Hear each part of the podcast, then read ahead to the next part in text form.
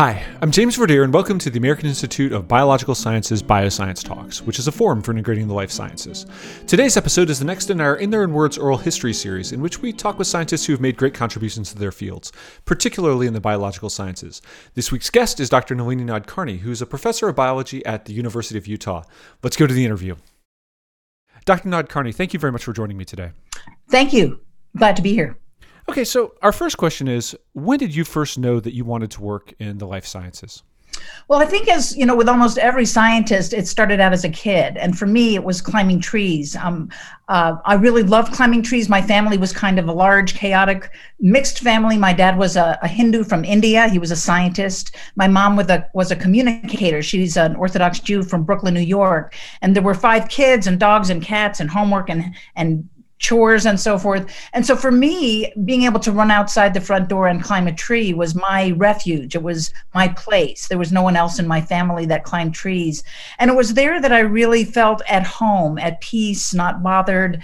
And there were also really cool, interesting things to look at, like where were the squirrels going and why did the branch of the tree heal in this way? And so that really kind of made me want to take and in fact i did. I when i was about eight or nine years old i took this oath when i was in in one of those trees um, saying that i really when i'm a grown up i want to do something that will protect trees because they've given me so much as a little kid and it wasn't really until college that I discovered the world of ecology. I had a wonderful professor named Dr. John Wogge. He studied damselflies, and I realized, wow, somebody can actually make a living by observing nature and, and writing about it. And so that's when I thought that's the career for me. That's fantastic. And what were those trees that you know you were first climbing as a child? So there was this row of eight maple trees. They were sugar maple trees that lined the driveway of my parents' home. They were very inviting. They had big, wide crowns. They were very safe. And, um, you know, some of them sort of where the crotches were, there were these little platforms, and I could sort of stand there and re- recite poetry and sing songs to myself and and dream of what my life might be as someone who could who could save trees. Oh, that's exciting. And so, no fear of heights, I take it. Uh, no, no fear of heights. Uh, a respect for heights, but no fear of heights. That's fortunate. So uh, you knew that from a very early age that this is sort of you know the angle that you wanted to pursue, and it was a, a sort of a conservation-minded approach. Right. Again, it was without. it was it was a sense of wanting to do something for trees, but not exactly knowing how I would do that. I mean, I pictured, oh, maybe I could be a firefighter, or or maybe I could be a forest ranger, because at that time I just didn't know that there was a way for people to study trees as a way, a pathway to help protect them. And then, how do you figure that out? You know, once you're an undergraduate, or whenever that revelation kind of comes to comes to pass.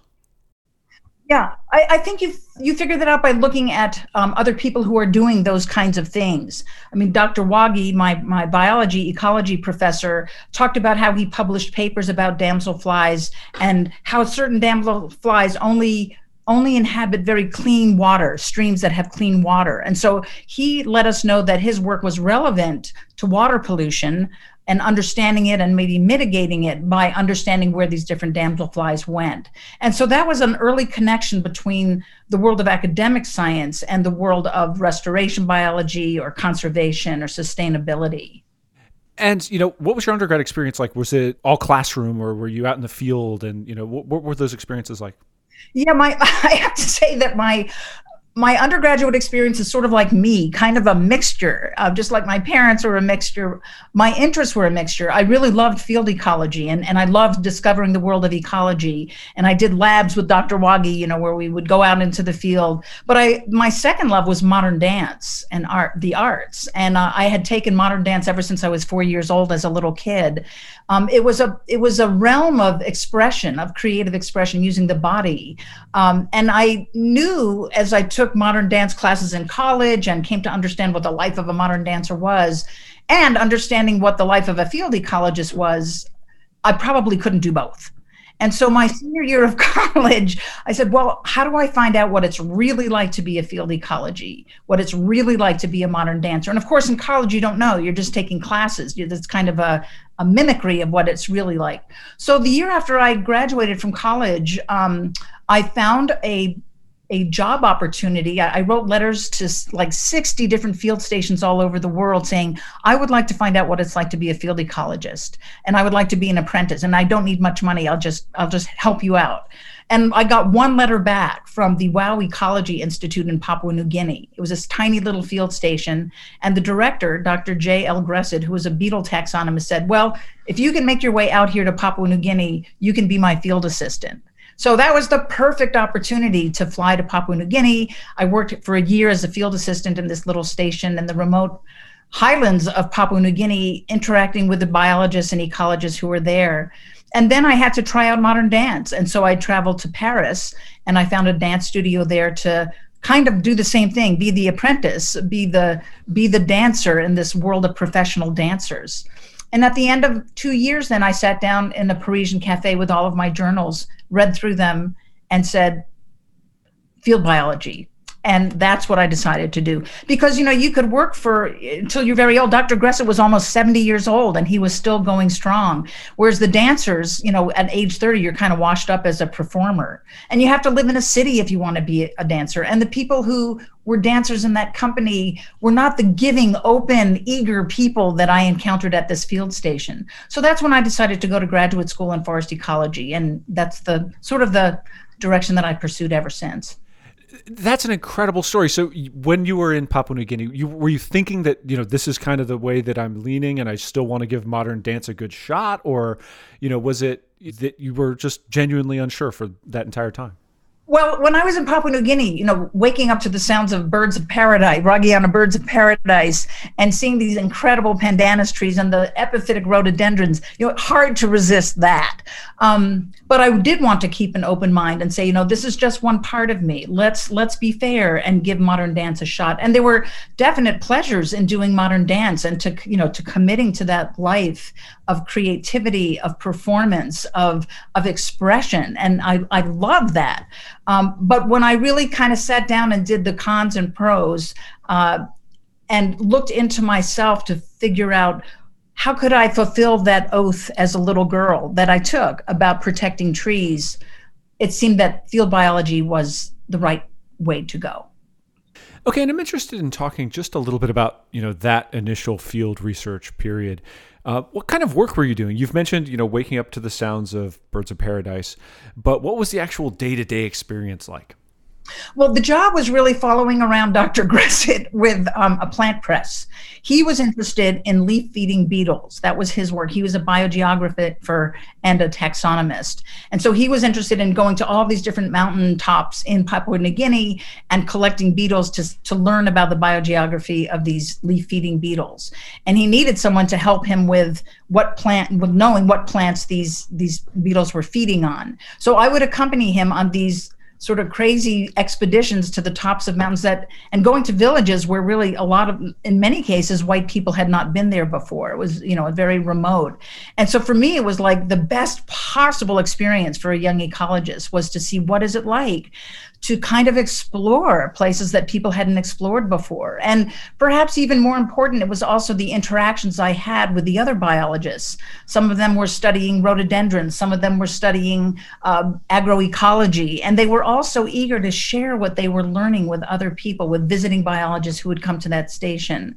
And so I came to understand that biology is not just the pursuit of you know, the single-minded Dr. Gressitt who had to get beetles at the top of the Mount Nassim, but it was also about the collaborative collegial life that biologists have when they're in the field together and when they're sharing what they've learned and when they're asking new questions together. And that to me was very exciting. It sounds it was that intimidating to head out there, you know, uh, with a plane ticket?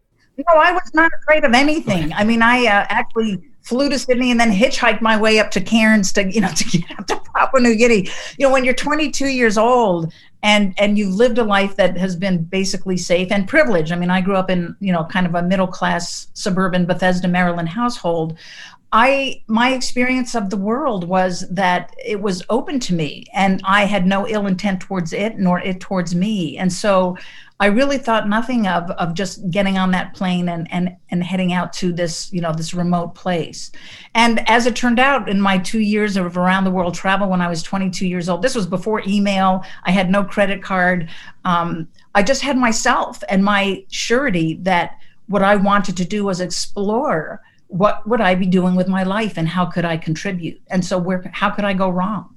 Uh, that's exciting. It also probably helps to be invincible because you've just graduated from college. Yes, it does help. Funny, I'm no longer invincible, but that's the way it was back then. um, so, what is the next step in terms of you know going to grad school and deciding what you're going to study specifically um, in that environment?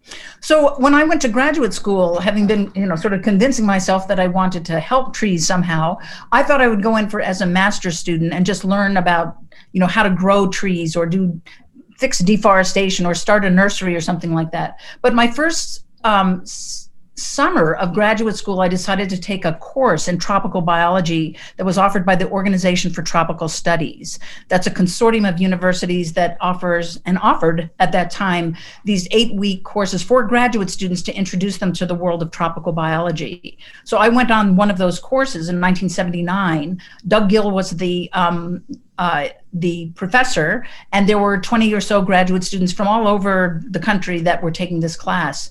And it was there that I realized, oh my gosh, look in the canopy of this cloud forest. We went to Monteverde, which is actually where I've continued to do my research ever since. But just looking up into the treetops and seeing these orchids and bromeliads and mosses and ferns and monkeys and birds. And I, I asked Doug Gill, like, what is going on in the canopy? And he said, Well, Nalini, we don't really know much about it. You know, it's kind of hard to get up there. We've lost our prehensile tails over evolutionary time. And there's so many questions on the forest floor, you know, you don't even have to bother to go up into the canopy. But there was something about looking up into that world and realizing that, wow, this is a world that hasn't been explored. And it was actually called at that time the last biotic frontier. I mean, the frontier. And that's what scientists are supposed to do, right? They're supposed to explore and discover new frontiers. And so that idea, coupled with my inherent love of tree climbing, you know, I just put the two together and said, well, I want to study the forest canopy and find out what the heck is going on up there. And so I happened to encounter a guy named Don Perry, a graduate student at the time, who had pioneered the use of mountain climbing techniques to get up into the forest canopy of lowland tropical rainforest to, to observe uh, pollination of flowers, the flowers of trees. And I just said, Oh my gosh, please teach me how to climb trees that's what I want to study. As it turned out, he needed someone to take pictures of him while he was in the canopy. And so I said, I'll do that, I'll do that, I'll do that. And so he taught me the techniques of climbing trees using mountain climbing gear, harnesses, climbing ropes, etc., carabiners. Um, and I went back to my graduate committee at University of Washington and, and I said, that's what I want to study. I want to study what's going on in the canopy and how it relates, how what goes on in the canopy relates to the forest as a whole. Because I really see myself as an ecosystem ecologist. What are the pools and fluxes of nutrients and energy within a system? And nobody had really looked at the black box of the forest canopy in terms of ecosystem nutrient cycling or water cycling at the time. And so that's that's what I wanted to set off doing. And at first my committee was like, why do you have that's just Tarzan and Jane stuff. You know, that isn't science. But I there was some gut feeling, some intuition like yes i know there's something important going on. And so i was able to actually to get a grant from the man and the biosphere um, group which was part of unesco at the time. They were funding basic research in rainforest ecosystems. I got one of their grants $50000 at that time back in you know 1980 that was a lot of money for a graduate student to have but it allowed me to pursue my my interest in the canopy uh, to pay my own way to do that. I had a supportive major professor, Charles Grier, um, and so that's what I did. I ended up doing a comparison of the biomass and nutrient capital of the canopy dwelling plants in the Olympic rainforest, the temperate rainforest of Washington state, with the tropical cloud forest of Monteverde. And it was really basic. I hate to say this, but it was kind of 19th century work. It was it wasn't discovering anything. It was just saying how many kilograms per hectare of nitrogen are in the epiphytes versus how many are in the forest floor. You know, it was it was like just an accounting but that led, as my career went on, to asking other questions that were not just descriptive, but were experimental. Uh, they were modeling questions. They were questions that involved the dynamics of the capture of nutrients by these canopy dwelling plants from atmospheric sources, how long they stay within the system in the canopy, what is the rate of their movement, their flux to the forest floor, their rates of decomposition, so that those nutrients are then available to terrestrially rooted members of the ecosystem.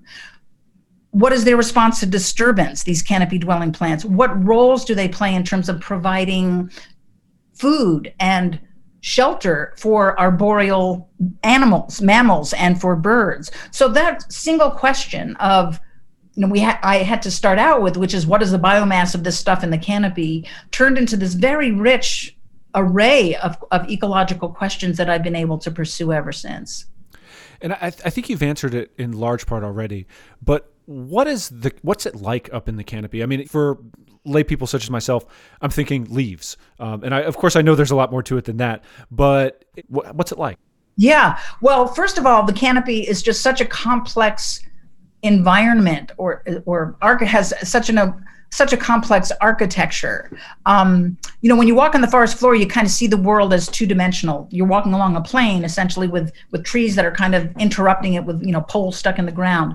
But when you're in the canopy, you realize, holy moly, the forest can the forest itself is this three-dimensional volume and the space of this volume is occupied by these cylinders these branches that stick out into it um, and those cylinders of branches then are colonized in wet forests like the temperate rainforest of Washington state or the tropical cloud forest of Costa Rica by this incredible diversity of canopy dwelling plants, what we call epiphytes. Epi meaning upon, phyte meaning plants. So they're plants that get their support but not their nutrients from their host trees. And in places like Monteverde, these tropical montane cloud forests, you can get just an incredible diversity not only of species but of structures. You can get everything from from these pineapple top shaped bromeliads, tank bromeliads, to these carpets of mosses, to these arrays of just delicate, beautiful orchids, to giant shrubs with leathery leaves like clusia.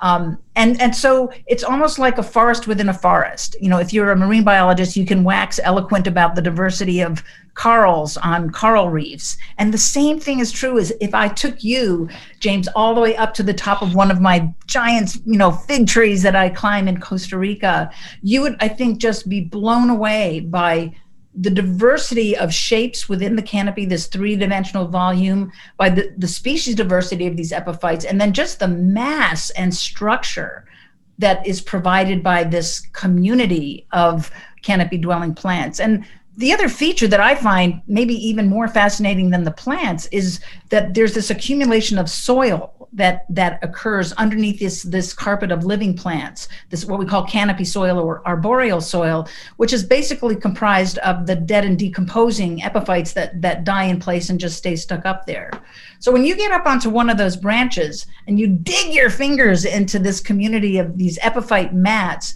you'll encounter this earth this soil like what you would expect in the backyard of your garden highly organic histosols occupied by invertebrates. Birds then look for those invertebrates. And it's really like this this set of mini ecosystems that are arrayed in three dimensions in those trees.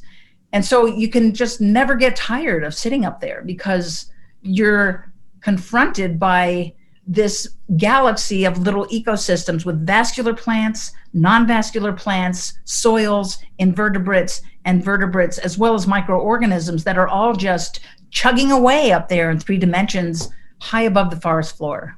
That sounds incredibly exciting. So you're you begin to study in graduate school. Um, right. And then, you know, are you able to just, you know, get back yearly and, and study it in your, you know, next appointments and, and things like that? Yes. So I really actually have been very fortunate in being able to be supported mostly by National Science Foundation and the National Geographic Society ever since I started that graduate work. That one question has always led to another set of questions, which has led to another set of questions.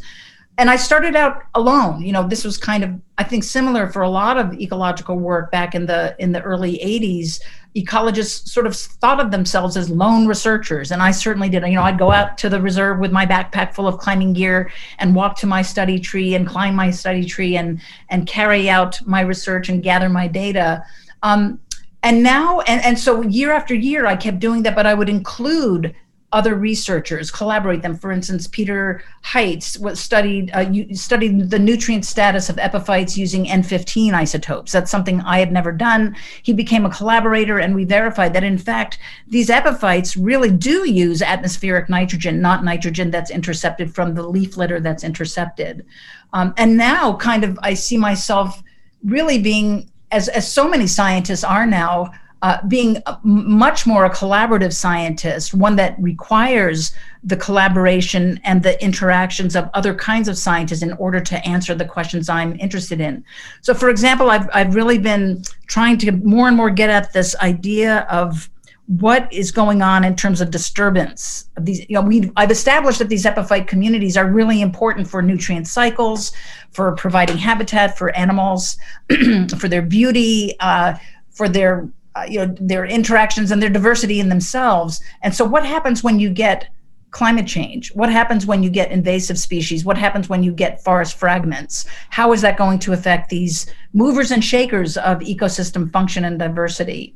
So right now i'm, I'm working on a second grant proposal with colleagues who are in ecophysiology sybil Gotsch and todd dawson uh, eco hydrology, Lauren Lowman, um, and also social scientists, because we're interested in knowing why do some farmers keep trees in their pastures with these intact epiphyte communities? What is it that motivates them to keep those trees? What what would be the incentives we might have to provide to them to keep these old growth trees up existing in their pastures.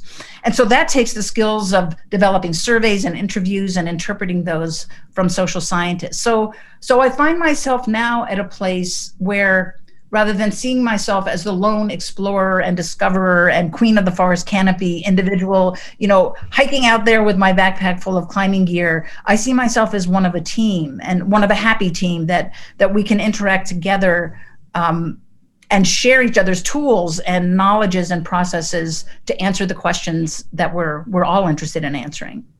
Do you prefer one model to the other? I mean, it sounds like they both have their their you know benefits. I think they both have their benefits. I mean, there's nothing like just walking out into a rainforest with your backpack full of gear, you know, and shooting your line up with your master caster, which is this thing I invented uh, to get my first line up into the into the trees, and then just you know going up there and just and looking around for the first time. There's a certain joy in that in that action of of it's me and nature. It's me and this tree. It's me and my eyes and my ears. But then there's another joy of sitting around you know the campfire at night in the field and just saying so sybil what did you figure out? Or you know cam what did you find in the greenhouse experiment? Or todd did your drone work okay? You know so it's it's this exchange that goes on. Um, just like i think you know some people talk about baseball teams and they say hey did you see the brooklyn dodgers did this or the, you know it's like that kind of interaction that that comes directly out of collaborative work that that gets you through the difficult parts and the challenges and really augments the joys that come from from discovery. That sounds exciting. Now I, am just curious and i have to ask so how does the master caster what's the what's the propulsion mechanism? So the master caster solves a problem that canopy res- well i had as a as a young canopy researcher. That guy Don Perry I mentioned, who who was climbing, pioneered these techniques to get up into the canopy. He used a crossbow to get his lines up into the forest canopy. And crossbows are heavy and really you have to be like super strong to string them. And also, this was the time of the Sandinista revolt, you know, in, in Nicaragua. And so going from the US to Costa Rica with a crossbow in my luggage was not a good thing. And so I said, I need a different invention. I need to invent something. And so I invented the Mastercaster, which is just this aluminum rod. It's about oh, half a meter long and I attached a slingshot, a powerful slingshot to one end of it with a, a, fishing reel underneath it, and then a little eyelet at the top. And so I can just load up that fishing reel with fishing line, attach a two ounce weight to it, pull back on the slingshot, aim for the branch, and zing it up. And that fishing line goes up and over the branch that I aim for, hopefully. I mean, sometimes it takes several tries or sometimes it takes the whole day. But once you get the fishing line up and over the branch that you want, you tie a quarter inch nylon parachute cord to the end of that fishing line. You reel that in so that you have a nylon cord going over the rope, then you over the branch, then you tie a climbing rope onto the end of that cord, pull that up and over, then you've got your climbing rope up and over your branch you tie off one end of the climbing rope, you get into your harness, and then using your ascenders, uh, which are clamps that go up the rope but not down, that are attached to your harness, your sit harness, and your leg loops, you can basically just kind of inchworm your way up the rope, standing, sitting, standing, sitting, moving up the rope safely, comfortably, stopping whenever you want to rest or take photographs or make measurements. How long a rope do you need? It sounds like you're you're going up pretty high, aren't you? Yeah, well, it depends on the forest and the tree, of course. Um, we use ropes that are usually um, it ranges from between about 60 meters so that you can go up 30 meters or so. That's usually about the extent of the height that, that we climb. So you're able to get out and research pretty much on a yearly basis for the for most of your career. Um, how is how's the academic side? Yeah so the academic it's funny um, you know one of the big surprises of my career has actually been that i actually have an academic career. I never really thought you know, in a focused way, oh, I want to be a professor. That's going to be my job. But it turns out um, my first job was a, an assistant professor at the University of California in Santa Barbara in the biology department. It was sort of a standard R1 assistant professor job, very high powered, um, very competitive, um, not easy, had lots of challenges. Um, and one thing I, I, have to say before I kind of go into the sequence is that um, my husband, Jack Longino, is an taxonomist and he and I uh, met when we were in graduate school in Costa Rica. It was a very romantic uh, courtship and falling in love and getting married. But we decided we didn't want to have two different academic jobs in two different places. We just didn't want to be apart. So we figured, well, whoever gets a job first, as long as the other people can do research, the other person can do research, we'll go there. So I ended up getting a, an offer right out of graduate school. In fact, I didn't even actually quite have my PhD yet, but I got an offer at UC Santa Barbara. And Jack, we decided then that Jack would come along as sort of a captive spouse. And he used space in my lab to do his ant work, but he was never, he never had a position. You know, it was always the captive spouse. And then I got a job as, um, the director of research at the, the Marie Selby Botanic Garden in Florida. And so we went there. And again, Jack didn't have a position. He worked out of our third bedroom. Um, and then we heard of a position at the Evergreen State College for a tropical biology professor. And we decided at that time, we had just had our son, our first child, August, um, that that we could apply jointly. Perhaps we could split this position. And it turned out that the Evergreen State College, which is a, sort of an alternative, um, very forward thinking um, teaching institution. Uh, they are they were founded on the principle of interdisciplinary teaching and learning, and so they don't have class they don't have tenure they don't have departments they don't have grades. It's a, it's a very alternative sort of thing. So we said well how about if we split this position? You'll get two people for the price of one so to speak in terms of our our expertise. And they they took us both. And so we each had a half-time position at the evergreen state college. It was wonderful for teaching. It really opened my mind to because i was teaching with people from all different disciplines artists and philosophers geographers and so forth. And then because it was half time we each Jack and I could also apply to NSF for grants to support the research that we wanted to do and we could actually leave campus for whole semesters at a time because we were just one position. So it in a funny way going to the Evergreen State College not only developed me in terms of broadening my thinking of ways of knowing and how there are many valid ways of knowing. But it also took the pressure off of like, you have to have so many publications by the time you get tenure, because there was no tenure. And it also allowed me to have a better relationship with my husband because it wasn't me with a full time position and him with no position. We were on equal footing. And then in 2011, we, we spent 20 years there doing that split position thing. We raised our kids there. Uh, we continued our research very actively. And then in 2011, I got a phone call from the University of Utah, and they wanted to offer me a position as the new director of their new Center for Science and Math Education. And so they said, Would you come and join our faculty? I said, Well, I, I, do have a husband that is also interested in academia. So they ended up making a position for him as well. It was a spousal hire. So we've ended up here at this time of sort of senior part of our careers with both of us having tenured positions at an R1 institution with lots and lots of resources for research, for graduate students. Um, and it's worked out really well, but it, it took a long time to find that to find ways of accommodating my personal life, which was the profession of my husband, as well as the right sort of academic environment for both of us. Do you ever, you know, get the sense that the academy should do things differently in terms of the way that it handles couples who are both seeking positions?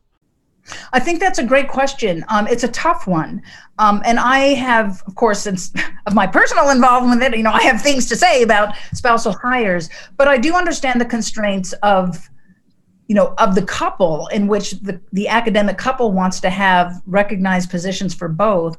At the same time, I can understand you know the, the position of the university which is if a department doesn't need somebody with the expertise of of the spouse of that person what are they to do um, also, I think very often couples offer more than a single person can because they've got two areas of expertise. They have sort of two energy levels that they can provide, and so you have to wonder about, you know, is this if if they if spouses are accommodated, is that something that's sort of negative against a person that's single or doesn't have a spouse in academia? What I've seen over the 35 years of my career is that that spousal hires that splitting positions, that accommodating one spouse has become far more common and far more accommodating than it was when we were starting out. So I think the trends are, are really strong and really positive. But I think that it is always difficult and probably will always be difficult for academics who are part of a, an academic couple to find that right position that accommodates both. And so I think the advice that I would give would be to keep seeking, but have patience because sometimes that balance comes in time. That is, for a while, one spouse might have like the perfect position, and the other one is kind of, man, this isn't so great. And then maybe five years later, there'll be an opportunity for the second person to have, this is a great position, and the other one to say, yeah, this isn't so great. So I think, even though it's very difficult to think in the long term and in the hopeful, I think that at least in the case for me and some of the other couples, academic couples I know, I think there is hope. I think there is there are ways that we can find to make that balance and sometimes compromise happen. Yeah, it sounds like kind of no matter how it shakes out, it would be a little bit challenging and require you know kind of uh, steadily building accommodations and you know back and forth and those types of things. That's right. I think that's right, and it's also and I don't like to say I don't like to use the word finding balance because actually that's a very rare thing to do it indicates there's one fulcrum you know one point where you've got balance so i prefer to think about avoiding imbalance um, which is sounds the same, but it's actually there's actually a distinction between finding balance and avoiding imbalance. Um, and I think the avoiding imbalance is what what I would recommend as a mindset for academic couples, and to make sure that that one keeps the perspective as long term as possible, so that this is going on now, but it's not going to be always. Um, and I also think it's about you know the individual the individual's relationships with each other. That sometimes, you know, what was hard is for me with the split position thing and having the position at UC Santa Barbara and Jack didn't. I think Jack wasn't so bothered by it because he was okay inside. He had a lot. He has a lot of self confidence and also he was getting his ant work you know he was getting his research done. But on my part it was very very difficult because i felt this constant sense of guilt of oh no you know jack doesn't have a position and i do and he's just as good a scientist as i am. And so i had to constantly deal with that sense of oh no you know this isn't this isn't good enough for him so i think it's it, it this this concern this tension goes in in many many directions when you think about trying to work out how spouses can work out their lives in academia yeah that's a very valuable perspective and i'm sure people appreciate hearing it um, now, because AIBS is a scientific society, I am obliged to ask a question about scientific societies. Uh, you founded one, uh, but beyond that, how have they played a role in your career? Sure. So I think scientific scientific societies are incredibly important. I mean, I think academics tend to identify themselves with this is my university. I'm at University of Utah. I'm at at Harvard University. But scientific societies give us a bigger identity and a and a and a more specific kind of set of interactions in the web of relationships that are needed for a, a strong academic and personal career.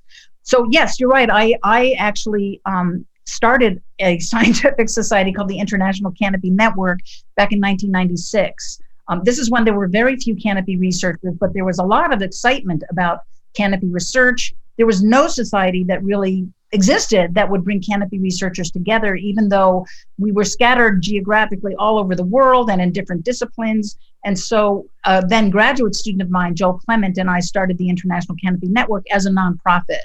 And our idea was to provide scientifically sound information to scientists to educators and to conservationists so we did a lot of work. I started a database, I started an email bulletin board so we could converse with each other, started a website, we started a citations database.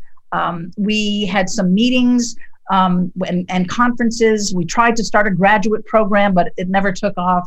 Um, but anyway, that was a really important way that I think promoted the ability of canopy researchers to be effective, not only in terms of their science, but also in terms of providing science about the forest canopy to school teachers and to, to the media as well. But I have to say that, you know, that had really, that was really important for canopy researchers. But, but the scientific society that I have been, I guess, that has been most useful to me is the Ecological Society of America, the ESA. And I, you know, I've been a member ever since I was a graduate student, and it was actually I think that sort of launched my career because I gave a talk on, in, you know, the year I graduated with my PhD um, at the ESA meeting, which people heard. That's what led to my first academic appointment. And ever since then, I, have gone to ESA meetings, and that's where I exchange information, get to know people, and introduce my graduate students.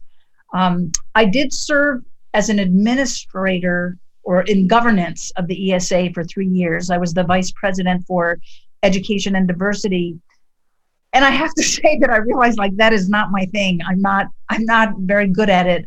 It just was so bulky. You know it was so bound by like here's how you make a, motion and here's you know everything just happened so slowly. And i i I, I so after three years i thought i'm really glad i did that. I had that and it, that experience but i don't think i want to continue with it. But i'm really grateful to to all of the people who do put in their time you know to help so scientific societies move forward in those ways. And as far as AIBS, I don't have much experience with, you know, with its administration, but of course I'm an avid reader of bioscience and I just love the combination of, of articles that are primary research and review articles and then concept and insight papers. And I really feel like because bioscience goes to all biologists, there's this really different impact of of work that gets published in bioscience versus, say, the family of ecology journals. And I know that when we recently published a paper about uh, science uh, engagement, a public engagement of science uh, program, the STEM Ambassador program that I started a few years ago, we published our results in bioscience. And I can't tell you how that has really validated what we were what we're trying to do, which is to train scientists to carry out public engagement in venues outside of academia. And by having that sort of bioscience brand on it, it just gives a lot of verification and validation to the scientific world. Oh, and thank you for the kind words. And let's talk a little bit about you know um, you know whether it be the ambassador model or other forms of outreach, which has you know clearly played a, a, major role in your career. How do you feel about you know that sort of role for scientists? Is it is it an obligation? Is it um, you know a part of the work that's kind of instrumental to the everything else you do, or how does it play in? Yeah. Well, I guess I'll answer that question for myself first. For me, as just as someone who has an extroverted personality and a background in performance in modern dance, to me, science has always been both about the pure research, so to speak, the measurements, the interpretation, the analysis, and the reporting in scientific journals, as well as spreading the word about how cool the canopy is or how important trees are or um, waking people up to the fact that you know trees provide all kinds of things to humans and we need to protect them. Now that's me um, I also feel that there are many other scientists like me who see validity and importance in both the scientific work and the public engagement work. And I think that science needs to recognize and accommodate that, and in fact, do everything we can to support it. At the same time, I understand that when you have a scientist who may not be extroverted or who finds just a whole lot of meaning in naming that next ant species, like my husband, or making that biochemistry discovery that it is sufficient for that person to say i published that work in the journal of biochemistry or in the journal of social insects because that contribution is is part of the scientific record and i think really there's nothing nobler than that. I don't think there's anything wrong with it. I, I love doing it myself. I have tons of very obscure publications on my on my CV. But what I think needs to change is for the scientific community, scientific funders, foundations, and policymakers to understand that if a scientist wishes to communicate directly to the public or to agency people or to people outside of academia, then they should be given the tools and their permission to do that. That it's not a waste of time, that it in fact can be a benefit to one's scientific research and teaching as well.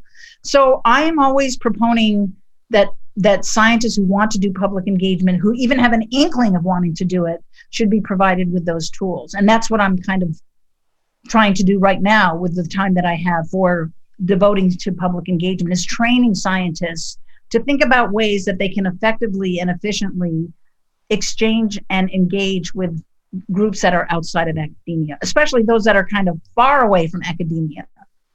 Because I don't think there's enough time to just communicate with people who already know that academics are important or science is important or trees are important. I think we need to go beyond that. Yeah, can you talk a little bit more about that? Because you know, I think one of the things that I've often fretted about on you know um, this show and and anywhere else anybody will listen to me is the the fear that in doing science outreach we wind up reaching and creating content for the people who already are on board and already see the value of science and already you know kind of support that with their voting and with their you know with their pocketbooks it's you know the importance of reaching outside that relatively small circle that science communication has not quite cracked the code on. How do you see that? Yeah, no, what you're what you said is totally in line with what I believe. And I remember there was this in, this moment when I was sitting in the canopy of a fig tree in Monteverde, and I heard this chainsaw like right outside the Monteverde Cloud Forest Reserve, and I realized, my gosh, you know, if they're right outside the reserve, I've got to do something. I've got to do something more than only writing my little scientific papers for my little co- set of colleagues and that's when I began thinking, okay, time for me to do public engagement. I don't really like talking to policymakers. That's not what I'm good at. You know, they always want a yes or a no, how many species are going extinct tomorrow, blah, blah, blah. And so I said, what I could do is is is do public engagement because people are really curious about you know a small brown woman climbing 100 feet up into the forest canopy and making discoveries like that's pretty compelling so I started working with the National Geographic Society, making television specials, you know, writing for Natural History magazine, working in, um, you know, giving talks in museums. And at first, I, and starting the International Canopy Network. And at first, I thought, hey, I'm doing this really great job. You know, pat me on the back. I'm actually going outside of academics. But then I very soon realized the only people who read National Geographic, the only people who watch those documentaries are people who already know science is great and think trees are cool. So that's when I began thinking about how do I get to people who don't necessarily think trees are cool or won't don't have the finances or don't have the capacity to visit real nature. So that's when my students and I came up with this idea of treetop Barbie. Like little girls love well, they love Barbie all over the world. In fact, my own daughter, you know, who's like six or seven years old at the time, said, Mom, can I get a Barbie? I was appalled. I was horrified. But, you know, where did I go wrong? But then I realized, why don't we just piggyback messages about conservation and how important it is for women to study the forest canopy onto something that girls already love and cherish, Barbie? So I called Mattel and I said, "Would you like to have a treetop Barbie? I think it's a good idea." They they just said, "No, no, we design our own Barbies. Forget it." So my students and I began designing our own treetop Barbies. We went to Goodwill stores. We bought used Barbies. We got volunteer seamstresses to make field clothes. We bought little helmets on eBay. Um, and I st- and we made a little notebook um, called Canopy Plants of the Pacific Northwest, which we included with Treetop Barbie when kids would, you know, when would order them. Um, I just advertised it on my website, but it was picked up by the New York Times. And, and you know, the sort of the story was a scientist was partnering with with Barbie. Um, and then Mattel called me back up and they said, uh, "You can't do this. You're encroaching on her brand." I said, "No, but take the idea. I'm not trying to make money. Just take it. You, would get lots of new customers if you if you do this." Um, but they said, "No, no, no. We have to shut you down." So I said, "Well, you know, I think I, I have a lot of journalist friends, and I think they'd be interested in knowing like Mattel is trying to shut down a, a woman of color who's trying to encourage young girls to go into science. So they said, oh, okay, okay. So wait, wait, wait, wait. So they allowed me to just continue in my very small little way of making treetop Barbies. Then 15 years later, I get a call from National Geographic. This was last year, 2019. They called up and they said, we've partnered with Mattel and they're making a new line of Explorer Barbie dolls. And we'd like you to be the advisor on this. So they were. They were making like wildlife photographer Barbie and astrophysicist Barbie and polar marine biologist Barbie. And so I advised them on the, you know, the accessories and everything. And then they made this one of a kind treetop Nalini looking Barbie, uh, which I have here in my lab.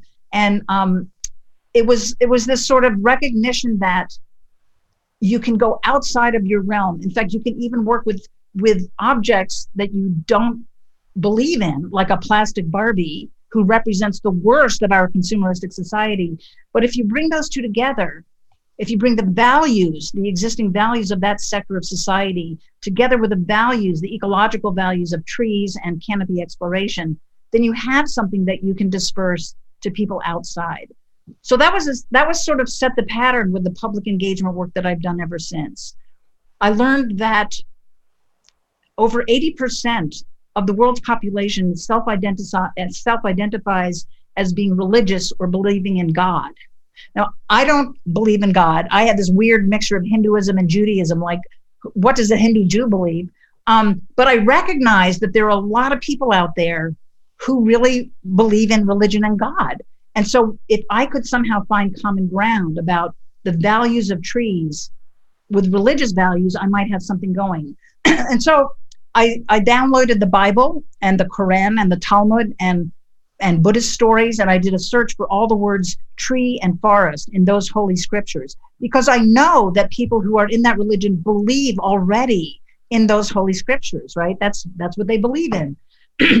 so then I started putting together what are those verses about? What do those verses in those holy scriptures tell us about trees? And it turns out that trees are used as symbolic symbols, religious symbols. Um, they adorn temples. Uh, they are location markers. They provide practical uses like food and, and shelter. And so I was able to put together um, a sermon called Trees and Spirituality. And then I started knocking on doors of churches and synagogues and temples and saying, you know, I'm a scientist, I'm a biologist, but I've read your holy scriptures and I've learned I've learned about what you all believe in trees and could I give a sermon on your pulpit or your bema to tell your congregation about this? And lo and behold, well, it was the Unitarians, of course, that you know offered me a place at their pulpit first. But after that, I began giving ser- I've given sermons in like over 40 places of worship, and I've never once had an experience where people would say, "Well, well, then what about evolution versus creationism?" There was no conflict because I had drawn on their authorities I had been what I call intellectually humble and said, I'm going to put aside me telling you and shoving down your throat everything that's important about the ecological values of trees. But instead, I want to tell you about what I read in your scriptures, your authorities, and what I learned from you about how valuable trees are. And so it was just like this amazing finding of common ground that resulted in, in no conflict, but rather help. In fact, there was this one guy in a Baptist church that I spoke with, and he came up to me after my sermon and he said, Dr. Nadkarni, could I get your email, please? And I thought, oh God, here it comes. You know, he's going to proselytize. He's going to want me to turn me a Baptist. And he said, you know, I'm a Hindu Jew. I I really don't believe in God. I, I will never be a Baptist. It's really not worth it for you to try to tell me about being a Baptist. He said, oh no, I wasn't going to ask you about being a Baptist. We're having a tree planting get together on Sunday afternoon after church next week. And we thought you and your students might be interested in joining us in protecting God's creatures, God's trees, God's creation. And I was just like, I just took me a minute to realize how wrong I had been, what assumptions I had made about somebody in a church about his beliefs in or desire to help trees. I had made completely the wrong assumption. And so it taught me that if we scientists can go with a more open mind to places, to sectors, to venues where we think we're going to be shut out, like churches or Barbie or Mattel, you know, we we have another thing coming. And I think it's really a matter of our opening our minds to the possibility of learning from, gaining from these groups so that so that going back to your other question, you know, providing outreach or sharing our knowledge with other people doesn't have to be a burden. It can be a benefit to us. And may not happen every time that you get asked to join a tree planting uh, activity, but I think it's the attitude that we scientists might change in ourselves that that that we don't have to just preach. Literally, we can also be the listeners to information about the values of nature to us and to the planet. Yeah, that's really fascinating. And it, is that the key? The you know being open to you know the things that you're hearing as well as the things that you kind of know to be true on a scientific basis is that is that the big difference between something like you know the the deficit model which we've talked about before in which you know you're kind of trying to pry open someone's mind and pour information into it and just hope that they're going to come out yeah. and um, you know support conservation it, is that the big difference i think the big difference is that with a deficit model that is the idea that oh if we just pour facts into it then people will accept it and they'll make the right decisions but i think there's something in addition to that and that comes from sort of I think I can maybe explain it by flipping, flipping it. That is, what I do not care about sports. I mean, I love sports. I play sports, but I don't care about professional sports. I just don't see the point of the Super Bowl, whatever, you know, here's 11 guys smashing into each other. Like, what's the point? But a lot of people are very, very excited about the Super Bowl or about a baseball game between professional teams. And I think if someone tried to convince me by giving me statistics about how interesting the game is or how important this game is or how great this ball player was i'd still go like i don't get it i don't get it i don't know why you would do that but i did learn that baseball bats are all made of wood for the american league and the national league. They're all made of either ash or maple. Now that is an interesting fact to me. That would take me to a baseball game because i'd wonder like is the bat made of ash or maple? And why are they using you know wooden bats instead of metal bats? And it would draw me into this whole world of professional sports. So to me, that that's the same thing. If if I can present ecological information or the importance of turning the tide on climate change or stopping deforestation by providing some link, some connection to what other sectors of society already value, that's going to be the draw in. It's not how many species of mosses there are, are on a branch. It might be, hey, this plant provided medicine, Taxol, you know, is derived from the Pacific yew tree. The bark of it has produced the most important anti-cancer drug in the last 50 years. Somebody who knows somebody who's died of cancer is going to care about the Pacific yew tree more than they are about the moss diversity on some tropical tree in Costa Rica. So it's about opening your own mind to come to think about what are the other values, what are the values of other people, of other sectors, and connect even by a very small thread what you want them to know about that and what you might want to know from them. And that was the same thing that sort of drew me to my work with prisons. I began thinking, oh my God, you know, I've always thought, I've always worried about all these people who are, you know, 2.3 million adults are locked up in, and incarcerated in our country, the greatest number of any other country in the world. And the conditions of that that are fostered by mass incarceration are just so terrible. What you know, what can I do about that social justice problem? And that's when I began thinking about they're not only locked up and away from the people that they love and the ability to, you know, to earn a living, um, they're also deficit in nature. Prisons are places without nature at all and without the benefits of psychological and emotional benefits of working with nature, of growing things. And so back in 2004, I thought, well, who would value nature more than anybody? Probably prisoners. And as it turned out, there's this ecological problem in, in the Pacific Northwest where people are harvesting mosses from old growth forests of the temperate rainforests of the Pacific Northwest for the horticulture trade, for sale in floral bouquets and so forth. And they're just ripping them off. And I know from my own research, it takes decades for these mosses to grow back. So I thought, well, if I could learn how to grow these mosses in a horticulturally sound way, they wouldn't people wouldn't have to pull them out of the wild.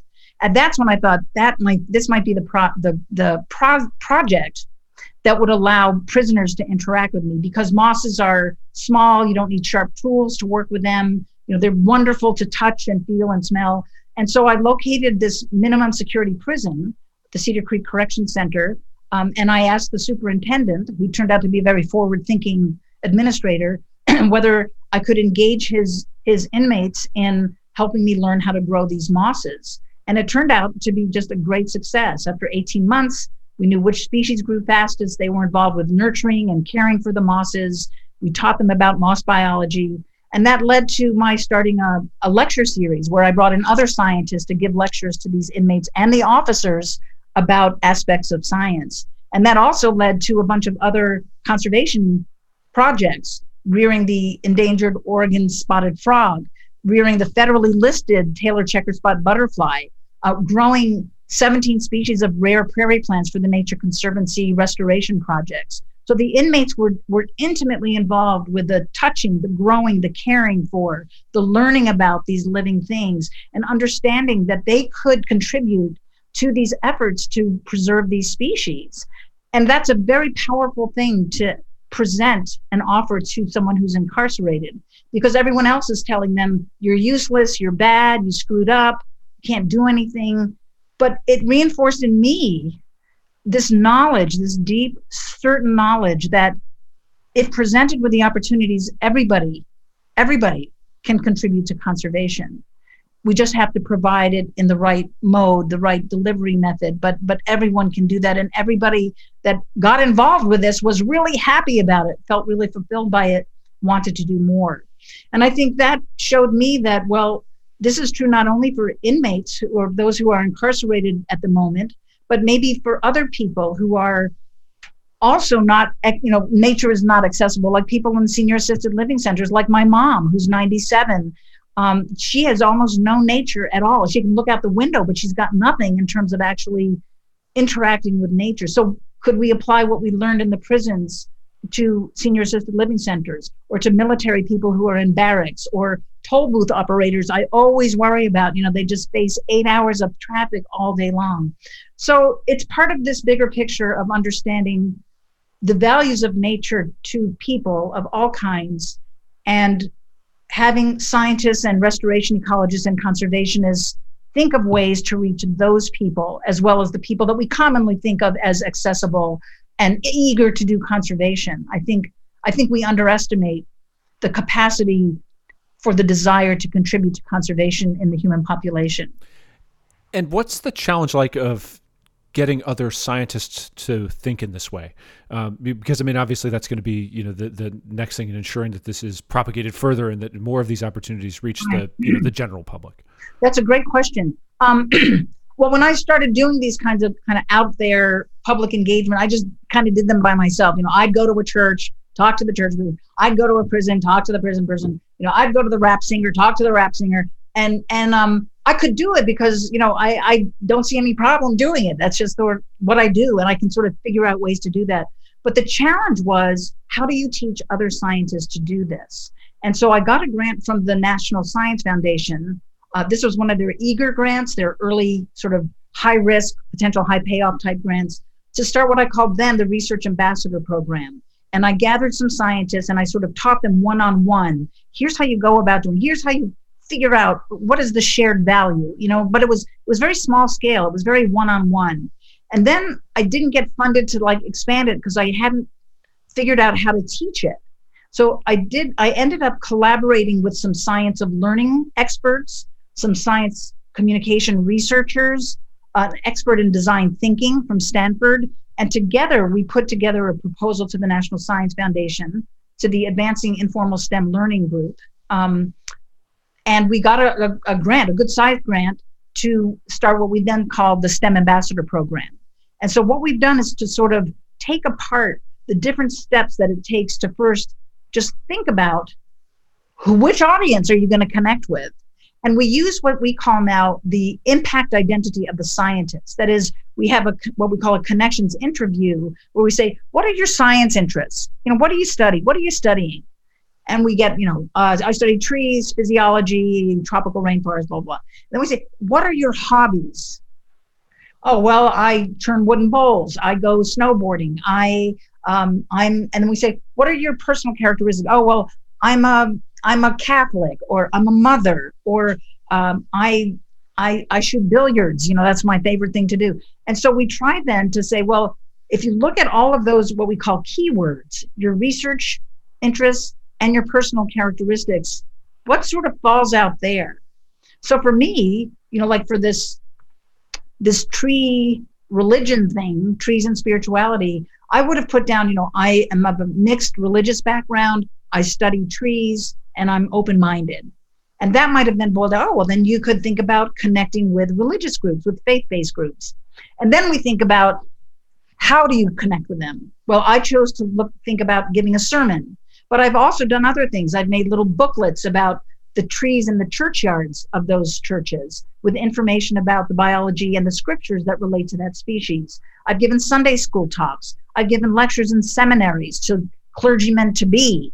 Um, so there are all these different ways that you can get at a faith based community, but the connection is what's important to establish with that scientist. So it may not have much to do with that person's research as it has to do with who they are as a person.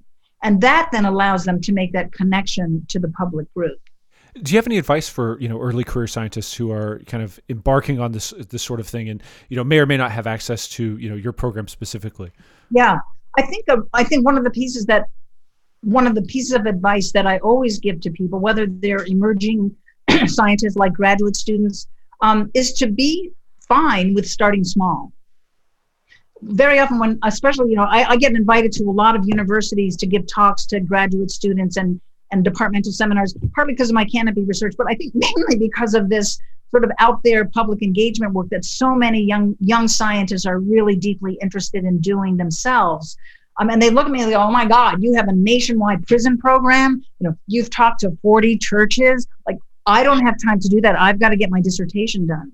So I tell them there are all kinds of ways you can do public engagement just as effectively, but on a small scale that you have time for. Like, for instance, I was in Seattle one day. I had a couple of hours to kill before a meeting, and I saw these two young women at a bus stop talking about their fingernails. They had painted their fingernails and they were like looking at each other's fingernails. Again, like I don't care about fingernails at all, but I saw that they were really interested in fingernails. So I said, Hey, I can use these two hours to get a manicure and I'll ask the manicurist to paint little trees on my fingernails. So she did, and she used bright green paint. So they were very noticeable. And so for like two and a half weeks, I could just walk around and people would especially young women, would notice my fingernails. And I could say, oh, yes, yes, they're trees. And let me tell you about how great trees are. They're just fantastic. They provide us with oxygen, they provide habitat, you know. So, and then I would ask them, what's your favorite tree? Do you have a special tree that's special to you? And so we'd have this conversation about how how great trees are that were precipitated by this very small thing, this simply going in and get your fingernails painted. And it sounds silly, but you know, if all of us did that, in fact, I did the math. I found out that there are 325 million people in the United States. There are 6.2 million scientists and engineers. So if each of us scientists or engineers talk to just 52 people a year, that's one person a week, we will have talked to and had contact with every single person in our country. So that's not hard right? You go get a latte, you chat with the the barista about shade grown coffee. You know, bingo, there's your one your one conversation a week.